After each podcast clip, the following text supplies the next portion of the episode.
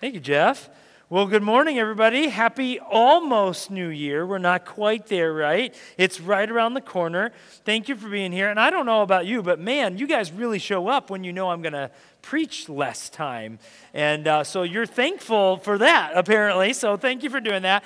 Uh, but no, seriously, Happy New Year. I'm not going to be up here for very long. This is going to actually be pretty short because we want to give you time to specifically punch in your word, your phrase, your thought for this coming year, 2024. But before we do that, I do want to share just a few thoughts and get us thinking maybe in the right direction a little bit, okay? So, uh, when I was a kid, uh, I grew up in elementary school in that, that kind of age. We grew up in South Dakota, Rapid City, South Dakota. And right next to our house was a couple of culverts. Now, I have a picture of this. Let's show them the picture.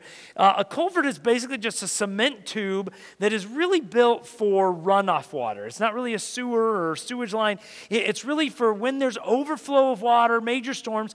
And let me just tell you, in Rapid City, South Dakota, it was always dry. And so when the storms would hit, there would be a lot of water, and the ground would be so dry, the water would just run a kind of across the, the ground. And so we had a whole bunch, bunch of these culverts that would run the stormwater off. Well, next to our house, we had two of those big, big ones. They were a lot bigger than that. And uh, my brother and I and our friends, we would play in and around those culverts all the time because right next to our house. You could catch snakes, frogs, turtles, crawdads. Let me just tell you, some of you are like, and I'm like, this is a boy's best like dream. Like this is awesome. We can catch any animal you can find, and it's just that's where we spend a lot of our time.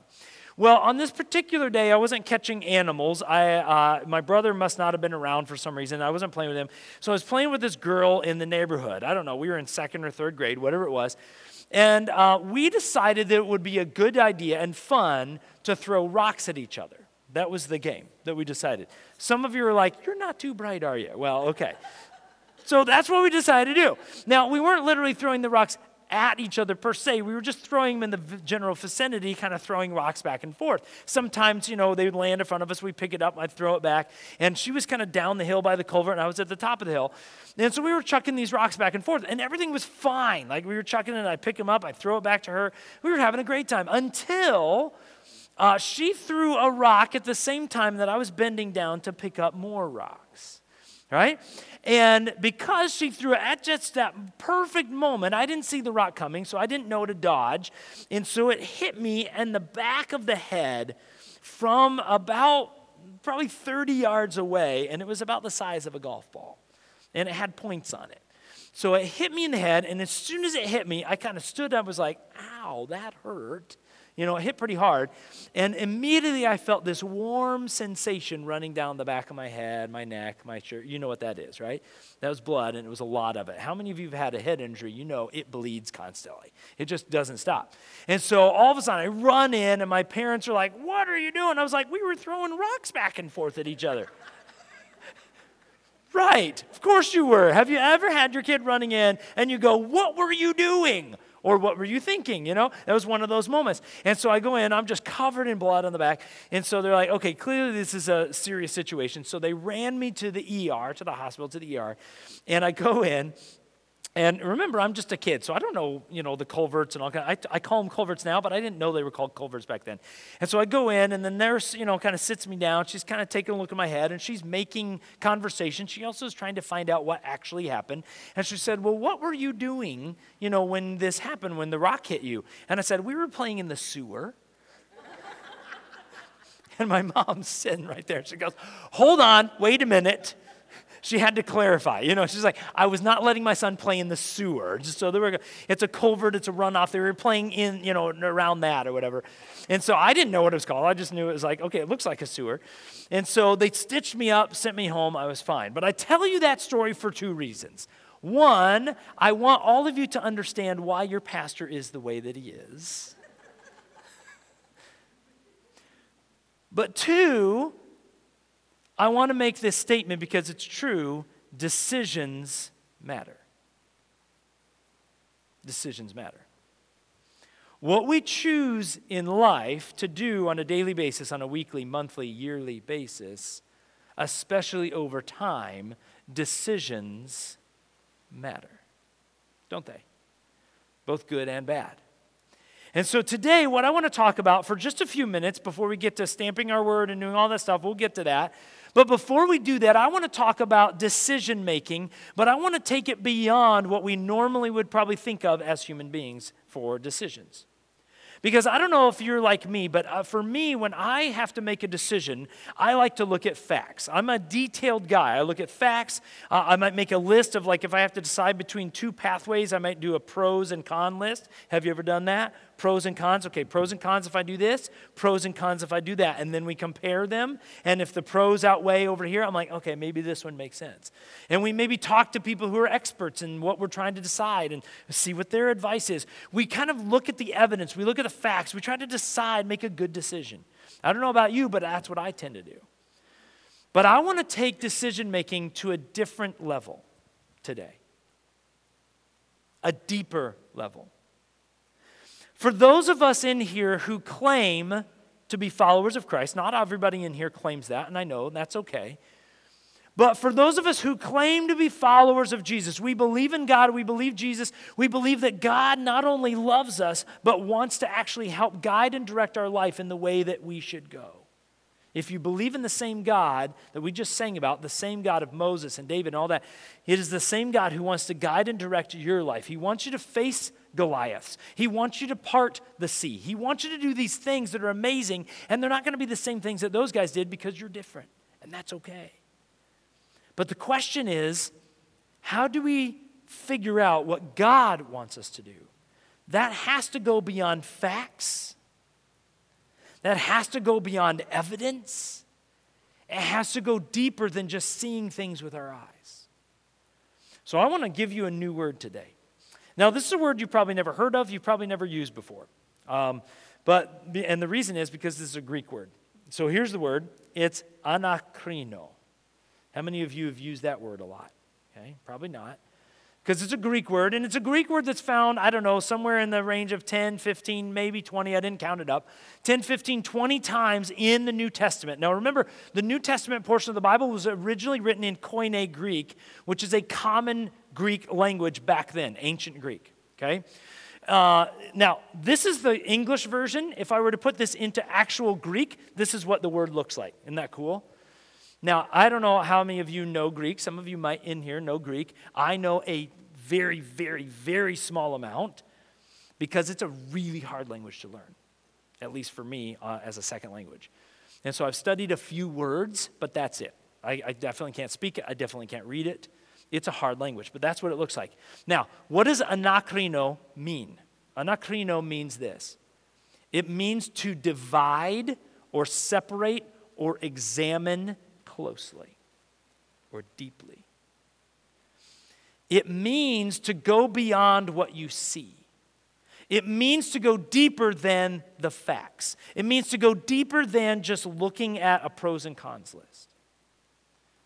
Anakrino means to, it's different than decision, it's another D word, to discern.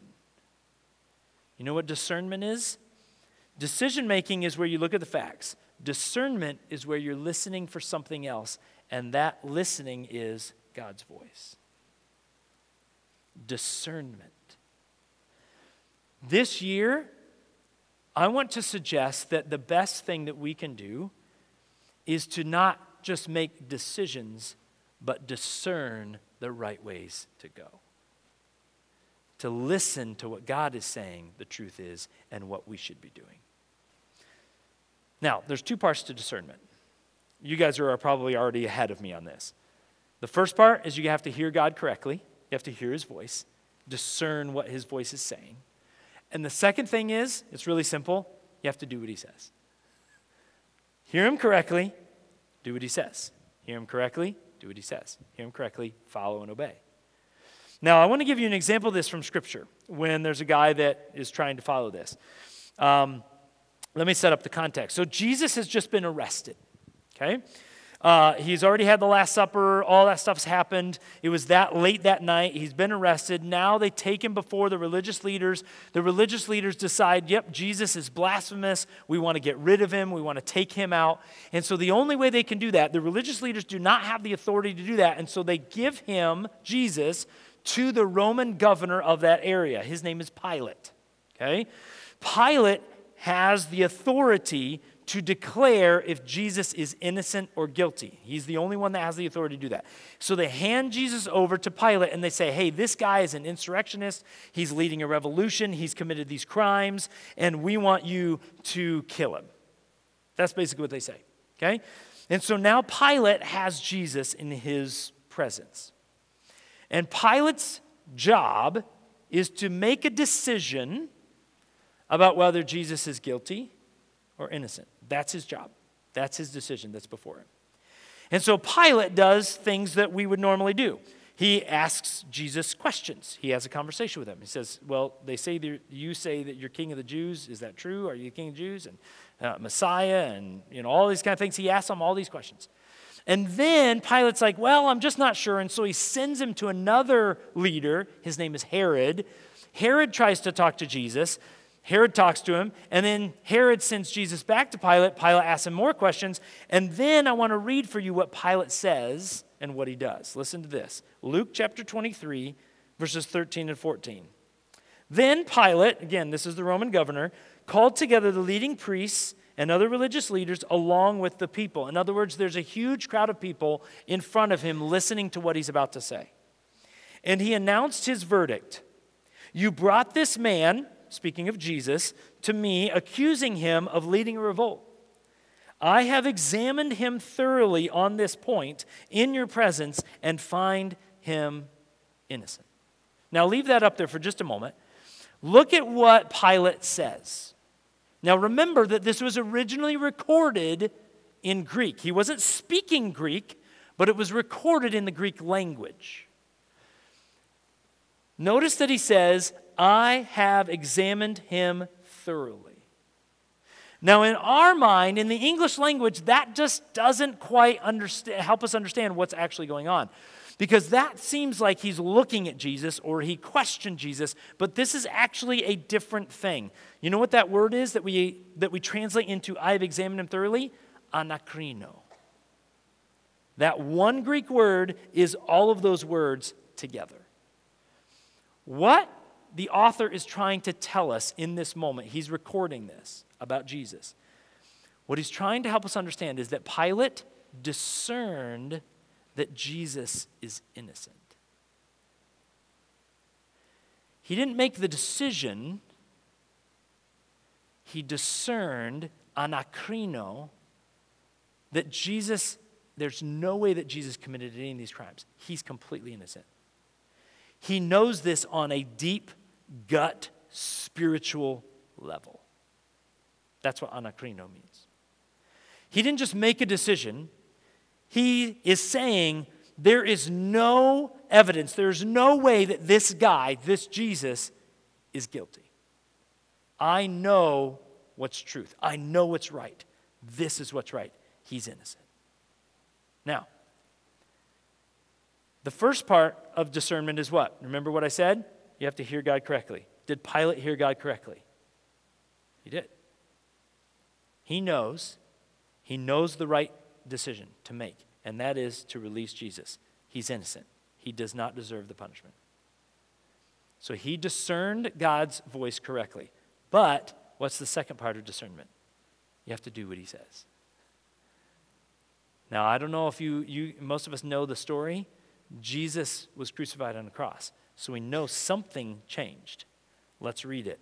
This is what happens after the discernment of Pilate. Listen to this. A couple of verses later.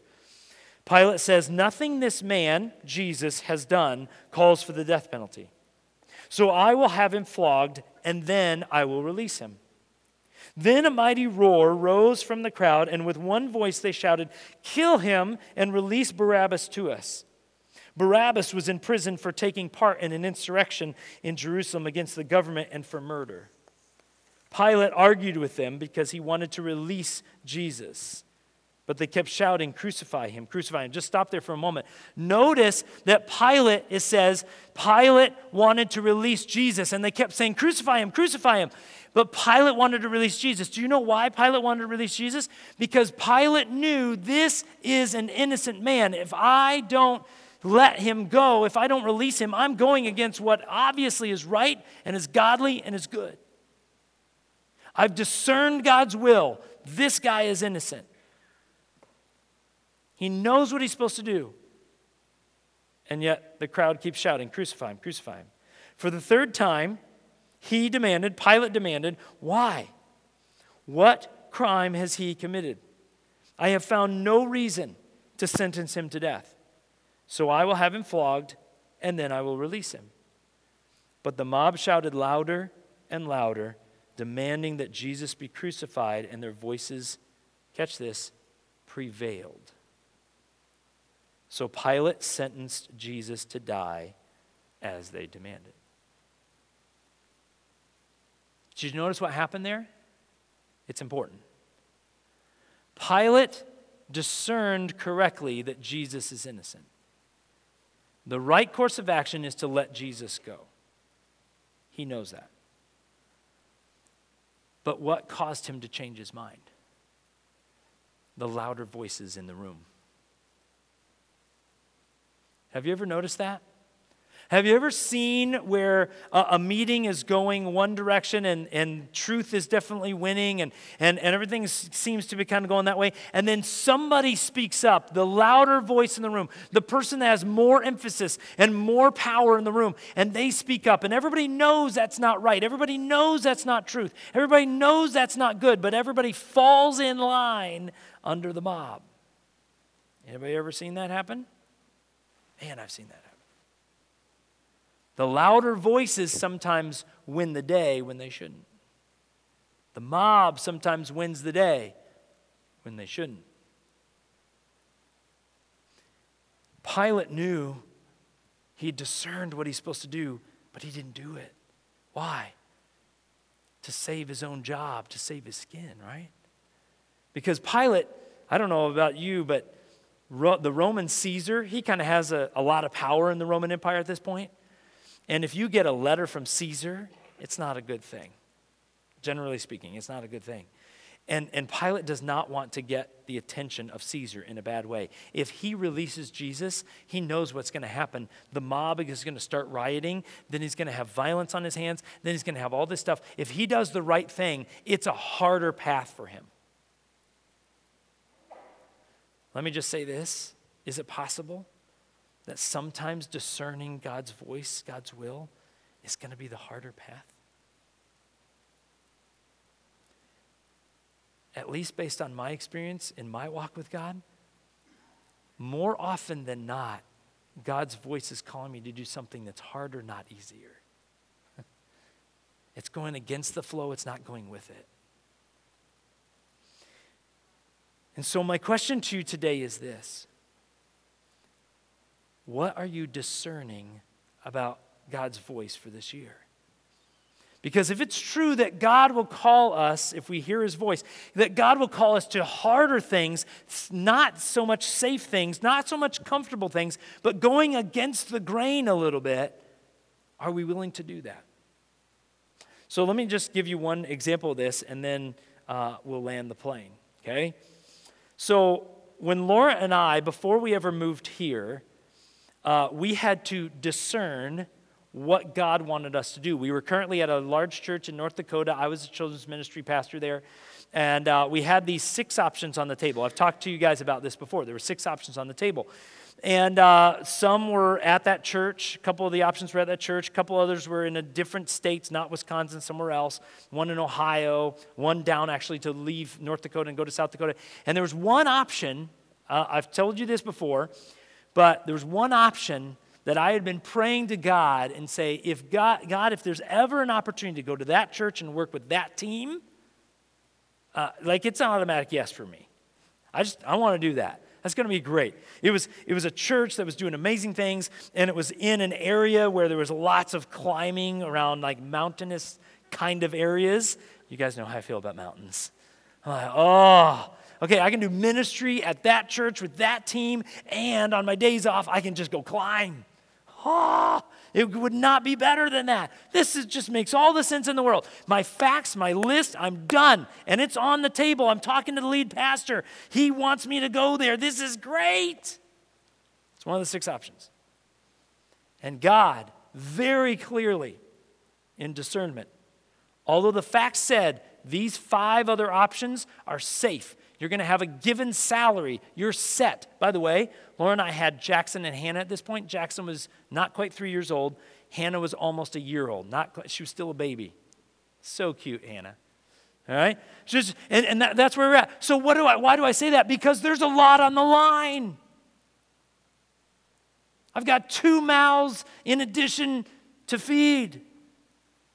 And now I'm supposed to make ends meet. And, I, and now, out of the six options, you're going to ask me to move to Dane County, Wisconsin and start a church. I, don't, I won't even have a job for a while. That doesn't make any sense according to math or science or any other facts. It, it just doesn't. If I want safety and security and comfort, one of these five are going to be, especially that one by the mountains. God, I, I'd really like you to say yes to that one. Now, let me be clear. Some of you are like, you're kind of wondering if I'm regretting that I'm standing here right now. I'm not. Not even remotely. I, I, mean that. I can, I'm being very honest about this. I know beyond all doubt, I'm 100% clear and sure and at peace that this is where God wants us today as He did back then. No doubt about it. I'm clear on that. I'm just telling you that back then, when the decision had to be made, it didn't make any sense, according to facts or evidence at all. What if you and I made a commitment to walk into 2024, not just making decisions based on facts, but actually discerning what God's voice is telling you for this year? What if we went level deeper than just making decisions and we sought God's voice before we make those decisions? What word, what words, what mission, what would God be calling you to do if we did that? That's what I want you to wrestle with today and going into this first year, first of this year. What is God saying? When you hear what God is saying, what will you do about it? Are you willing to go deeper than decisions and go to discernment? Anakrino. It's a good word. And it's kind of cool to say. Are you willing to live by it? If you believe in God, I believe it's the only way to go. In just a moment, what we're going to do is we're going to sing a final song, very appropriate talks about listening to God, about hearing His words. So you'll see that when we sing it. We're going to stand, we're going to sing together. And as soon as that song's done, maybe you're ready. You, some of you walked in, you have your word. You already know. You're like, I already got my word. I didn't need to hear you listen, talk about all this. I've discerned what it is. Cool. Some of you are like, I don't know what my word is. Some of you are freaking out because you don't want to mess it up before you stamp it in. No matter where you are, don't freak out about it. Don't worry. Let's just, in these next few moments, listen to what God is telling us. Listen to that and allow God to lead you this year. Stamp it in and then wear it, remember it, and live by it. And 2024 will be exactly what it's supposed to be with God leading you the whole way. So after we sing this last song, all the bracelets and necklaces are right behind the tech table back there. You go pick that up. There's going to be people at the tables. They're going to help you with the stamping thing because there's kind of a way to do it, and they'll help you with that. But stamp it, and then once you're done, you can hang out. You can eat more donuts. See, the sugar coma continues. But let's discern God's voice here today. And let's jump into the new year saying, God, you're number one. I'm going to listen to your voice. I'm going to discern what you want. Let's pray.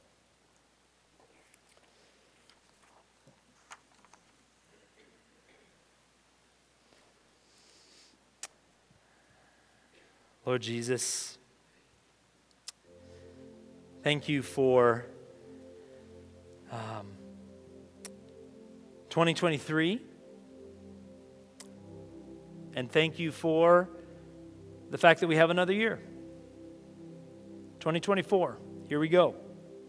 It's right around the corner, whether we like it or not. And in this moment, Lord, um, help us to realize and remember and listen